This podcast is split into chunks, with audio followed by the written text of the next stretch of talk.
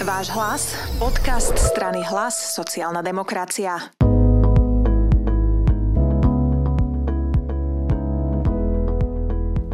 Pri našom mikrofóne opäť vítam Richarda Rašiho.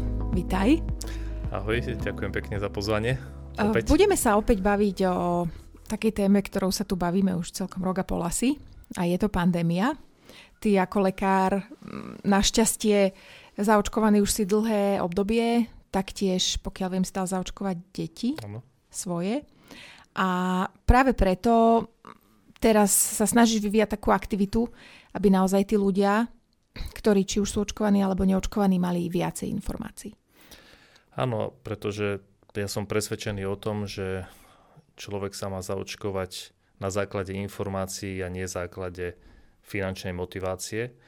A ten dôvod je veľmi jednoduchý. Keď sa zaočkujem, pretože tomu verím a som o tom presvedčený, tak určite, keď sa ma na to na názor spýta niekto iný, tak ho presvedčím, pretože som ja presvedčený a nie preto, že mi niekto ponúka peniaze. A dokonca si dovolím tvrdiť, že tá nešťastná lotéria, pretože už na, po prvom dieli sme videli, že to je jeden veľký zmetok a jedno nešťastie, môže privodiť pravý opak, pretože keď ja sa zúčastním lotérie, tak nechcem, aby do tej lotérie sa prihlásilo či, čím viac ľudí. Pretože čím ano. viac sa im prihlási, tým menšiu šancu má vyhrať.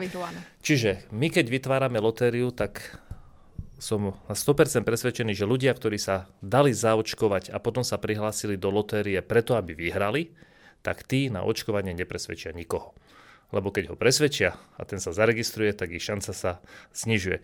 Hovorím to trošku pritiahnuté za vlasy, ale v princípe je to tak a preto tvrdím stále, že možno, že financie, ktoré išli na lotériu, mohli ísť radšej na informáciu, na liečbu našich pacientov, na diagnostiku všetkých tých stoviek a tisícov ľudí, ktorí museli na svoje vyšetrovacie a operačné a mnohé iné výkony a zákroky čakať, pretože bola pandémia. A skôr sme mohli urobiť to, že veľmi jednoduchými informáciami na základe štatistík poskytneme ľuďom toľko informácií, že sa sami budú vedieť rozhodnúť. No a Tie štatistiky sú u nás ale väčšinou teda peklo už od začiatku, ako to niektorí nazvali, že dátové peklo. A ty si myslíš, že v tomto je šanca niečo zmeniť? Áno, my riešenie pandémie vládou Slovenskej republiky je peklo pre všetkých úplne od začiatku. Pre ľudí, pre podnikateľov, pre školy, pre rodičov aj pre deti, pretože od začiatku je to jeden obrovský chaos. Naozaj boli obdobia, keď málo kto na Slovensku vedel, čo platí a kde platí a pritom stačí tak málo. Ja som niekoľkokrát na tlačových besedách povedal, že nevymýšľajme niečo, čo už je vymyslené, a určite nevymýšľajme naše vlastné riešenia, pretože ľudia, ktorí v dnešnej dobe štát vedú, bohužiaľ nie sú schopní prinášať racionálne návrhy. A vravel som, že čo sa týka napríklad opatrení pre gastro alebo otvárania škôl či zatvárania škôl, riaďme sa krajinami v Európe, keď veríme Nemcom, Rakúšanom alebo Čechom alebo Maďarom, pretože všetky tieto krajiny mali naozaj chytrejšie vlády ako my z riešenia pandémie. No Ponúkam aj jeden jednoduchý príklad, a vlastne preto som oslovil niekoľkokrát na tlačových e, besedách, ale už aj oficiálne ako člen zdravotníckého výboru som oslovil pred, ministra zdravotníctva. Nech nám povedia pravdu a ja tvrdím, že pravda nám môže zvýšiť očkovanie, pretože len pravda o tom o očkovaných a neočkovaných nám naozaj povie, či vakcíny a ako pomáhajú a v akých štádiách. Takže ty navrhuješ, alebo teda si žiadala, aby sa zverejňovalo, koľko ľudí, či už zaočkovaných alebo nezaočkovaných sa nakazilo, alebo ako si to máme predstaviť? Presne tak. Predstavte si, že máme občana Slovenskej republiky, ktorý zaočkovaný nie je. Nie je v princípe proti očkovaniu, ale teraz v lete ani si necíti potrebu sa dať zaočkovať, lebo je pekne málo je nakazených. No čo ho presvedčí? No tak lotéria ho len podráždi, čiže to z princípu tá povie, že vytočí, naozaj toho len vytočí, lebo z princípu povie, že nebude tam šaškovať. Nehovorec o tom, že ľudia, ktorí zaočkovaní sú a možno by sa chceli zúčastniť lotérie, sú aj ľudia ako sú hasiči, policajti, lekári či sestry, No ale keď je lotéria a tam ten človek musí sedieť pred telkou a náhodou je v službe, no tak automaticky... Čo sa stalo presne? Tak automaticky sa k žiadnej výhre nedostane, čiže je to ešte aj nespravodlivé. No ale ten nápad je úplne jednoduchý a znova nevymyslel som ho ja, robia to iné štáty. Každý deň treba zverejniť, koľko máme nových prípadov koronavírusu a z nich koľko je zaočkovaných a koľko nezaočkovaných. Koľko máme každý deň hospitalizovaných a z tých hospitalizovaných koľko je zaočkovaných, koľko nezaočkovaných koľko ľudí máme na ventilátoroch a koľko z nich sú zaočkovaní a nezaočkovaní a keď niekto náhodou zomre, aby sme vedeli, či bol zaočkovaný alebo nie. No pokiaľ sa potvrdia informácie, že očkovanie je naozaj tým najsilnejším bojom e, s koronavírusom, tak z týchto štatistík slovenských, pretože naši ľudia chcú vedieť, ako to pôsobí na nás, e, by malo vyplynúť, že to očkovanie je pre nich jednoznačne prospešné a teda, že keď zaočkovaní sú, tak sa menej často nakazia, tak sa menej krát dostanú do nemocnice. Keď sú v nemocnici, menej krát sa dostanú na prístroj a možno, že ani nikto z nich nezomrie. Je to zadarmo, je to veľmi jednoduché. Všetky tieto dáta máme. Máme ich v nemocniciach, máme ich v Národnom centre zdravotníckých informácií. A má to ešte jednu obrovskú výhodu, že tieto dáta budú všetky médiá zverejňovať dennodenne na prvých stránkach, pretože to robia s inými dátami, ktoré majú. A takto zadarmo môžeme mať absolútny efekt. A ešte jedna vec na dôvažok a okrem toho, ešte ľudia by mali mať už konečne, aj keď to minister zdravotníctva pred 5 mesiacmi slúbil, možnosť si vakcínu vybrať, pretože v týchto štatistikách by bolo aj vidno, kto je čím zaočkovaný. A tým pádom by človek povedal, dobre, mne to vychádza na Pfizer, alebo na Modernu, alebo ja verím Johnsonu, a myslím, že by sme zadarmo dosiahli maximálny efekt na dobrovoľnej báze. A čo je tá pridaná hodnota, keby sa človek na základe týchto informácií rozhodol, máme istotu, že keď sa ho akýkoľvek jeho rodinný príslušník alebo známy spýta, tak ho o tom presvedčí, lebo on to urobí, to očkovanie na základe presvedčenia. A on mu povie presne tie argumenty, počúvaj, toľko to sa nakazí, z nich bolo toľko zaočkovaných, toľko nezaočkovaných, toľko ich leží v nemocniciach a bude aj on presvedčený a môže presvedčiť aj ďalších. Zo svojich doterajších skúseností máš taký pocit, že táto iniciatíva narazí na nejakú pozitívnu odozvu? No poviem to rovno. Pokiaľ sa toto nezačne robiť, tak nemáme len vládu neschopnú, ale budeme mať aj vládu voči vlastným ľuďom zákernú a vládu nebezpečnú.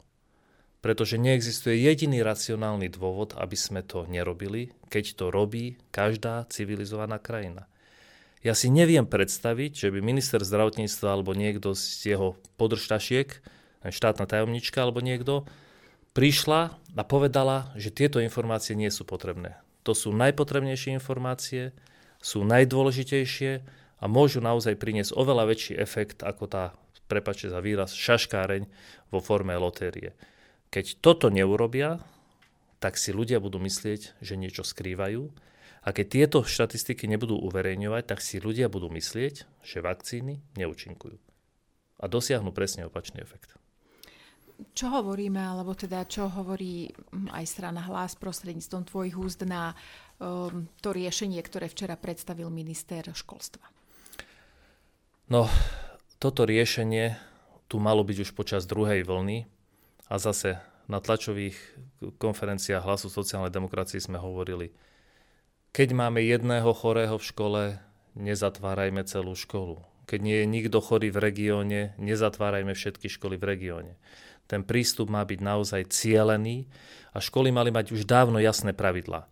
Keď je chorý jeden žiak v triede, nech sa treba otestuje celá trieda, vtedy ešte vakcína nebola. Keď sú zdraví, nech sú v triede, keď nie sú zdraví, nech sa uzavrie trieda, alebo nech sa uzavrie poschodie školy, ale nie celá škola, lebo dištančné vzdelávanie teda cez online je možné, ale nie je tak kvalitné, ako keď sú deti s našimi učiteľmi, pretože tí ich vedia najlepšie naučiť, keď sú s nimi. Čiže malo to byť už dávno. Pod druhá výtka, malo to byť predstavené skôr, jednoznačne, aby sa školy vedeli pripraviť, lebo školy reagujú, že fajn, ale my sa na to pripraviť teraz nevieme tak rýchlo. A po tretie musia školy dostať peniaze. Na techniku, ale napríklad aj na to, aby vedeli priestory čistiť, aby vedeli udržiavať vyššiu hygienu. Čiže ten nápad tu mal byť už dávno, čiže v tom je dobrý, ale zase prichádza veľmi neskoro a poviem aj príklad, čo hovoria samotní riaditeľia škôl. Bohužiaľ, keď budeme mať jedného chorého, teda môže sa stať, že máme v triede jedného chorého. Podľa tých pravidiel by mala byť celá trieda v karanténe, okrem tých, ktorí sú zaočkovaní. No ale riaditeľa škôl vravia, dobre, ale my nevieme to urobiť tak, že polka triedy nám bude, alebo 10% žiakov bude v triede, lebo sú zaočkovaní a zvyšok budeme robiť online. Čiže, ale keby to dostali skôr, túto informáciu a možno aj peniaze, tak e, by to bolo naozaj riešenie dobré, ale zase všetci sme vedeli, respektíve odborníci tvrdia, že tretia vlna pandémie príde, ministerstvo školstva to vedelo už pol roka dopredu. Bohužiaľ, informácia prichádza v polke augusta. Ešte takú poslednú otázku a možno taká kontroverzná téma. Už sme ju spomenuli na začiatku, ale úzko súvisí s tým, čo sme teraz hovorili. Prečo si sa rozhodol dať svoje deti zaočkovať? Na základe dát. A poviem aj ten vývoj. Uh, na začiatku som bol zaočkovaný len ja ako lekár a manželka ako lekárka. Vy ste dokonca ešte dostali Astru? No, ja, vtedy... ja, ja som dostal Astru. Áno, lebo vtedy ešte ja, Pfizer ja som, bol ja som problém. dostal Astru. Uh, potom dcera ako medička, potom ďalšia dcera, keď sa už teda očkovať dalo. Na, na základe toho, čo som čítal, a zase musel som sa presvedčiť aj ja, aj medzi lekármi, aj medzi sestrami je veľa ľudí, ktorí ešte presvedčení nie sú. Ale keď som sa presvedčil ja, tak ja každému, kto sa ma spýta, svoj názor poviem. A teda výsledkom toho je, že mám zaočkované teda všetky deti. Pretože som sa presvedčil, aj keď som ešte pred niekoľkými mesiacmi možno s tou najmladšou váhal, pretože som nemal dostatok informácií. Naštudoval som si to a keď sa ma kdokoľvek spýta, tak mu poviem, ja som to urobil z presvedčenia, nie kvôli peniazom a keď sa ma spýta, či on mi to odporúča, vrem, rozhodni sa sám, ja ti môžem povedať, že ja som svoje deti zaočkovať dal. A ja si myslím, že asi to je to najviac, lebo keď dáme, tak postupíme k takémuto aktu, čo je dnes tak mnohokrát znímaný kontroverzne, keď dáte zaočkovať vlastné deti, asi každého tým presvedčíte, že ste to urobili z úprimného presvedčenia a snaha im pomôcť. Takže nepresvedčujete ani sprostredkovateľský bonus, že teda presvedčím dceru, ešte, zaregistrujem sa, dostanem za ňu 30 nie, eur. Ešte raz vrajím, áno, aj vo svete nie sme jediný štát, ktorý nejakú lotériu robí. Ale vo všeobecnosti si myslím, že peniaze na lotériu by viac pomohli všetkým našim pacientom a možno informácie, ktoré sú zadarmo, by priniesli väčší efekt, pretože ľudia by dokázali presviečať ľudí na základe vlastného presvedčenia nie kvôli tomu, že im niekto za to zaplatí. Ďakujem veľmi pekne. Toto bol celkom náročný podcast a predpokladám, že niektorých našich eh, budúcich poslucháčov alebo divákov možno aj zdvihneme zo stoličky. Ale tak teda počuli ste, pán Richard Raši, expert na zdravotníctvo zo strany hlas zaočkovaný je aj s celou svojou rodinou. Ja len chcem dodať, uh, ani nechcem, aby niekto vnímal tento podcast ani nátlakov, ani ako... Je to úprimná spoveď, a ešte raz vravím, ani peniaze, ani nátlak nič neprinesú. Iba spontánne presvedčenie a niekto k nemu došiel dávno, niekto k nemu dôjde neskôr a výsledkom toho všetkého má byť, aby sme sa rozhodli sami. A na to, aby sme sa rozhodli, nám musí štát pomôcť, ale nie v tom, že nás bude nutiť, alebo v tom, že nám informácie dá. A nič iné nechceme a, a uvidíte, že v kľude s informáciami sa mnohí ľudia rozhodnú a niektorí sa možno nerozhodnú nikdy, ale bude to ich rozhodnutie. To bol pán Richard Raši, ja ti ďakujem veľmi pekne. Ďakujem pekne a pekný deň prajem.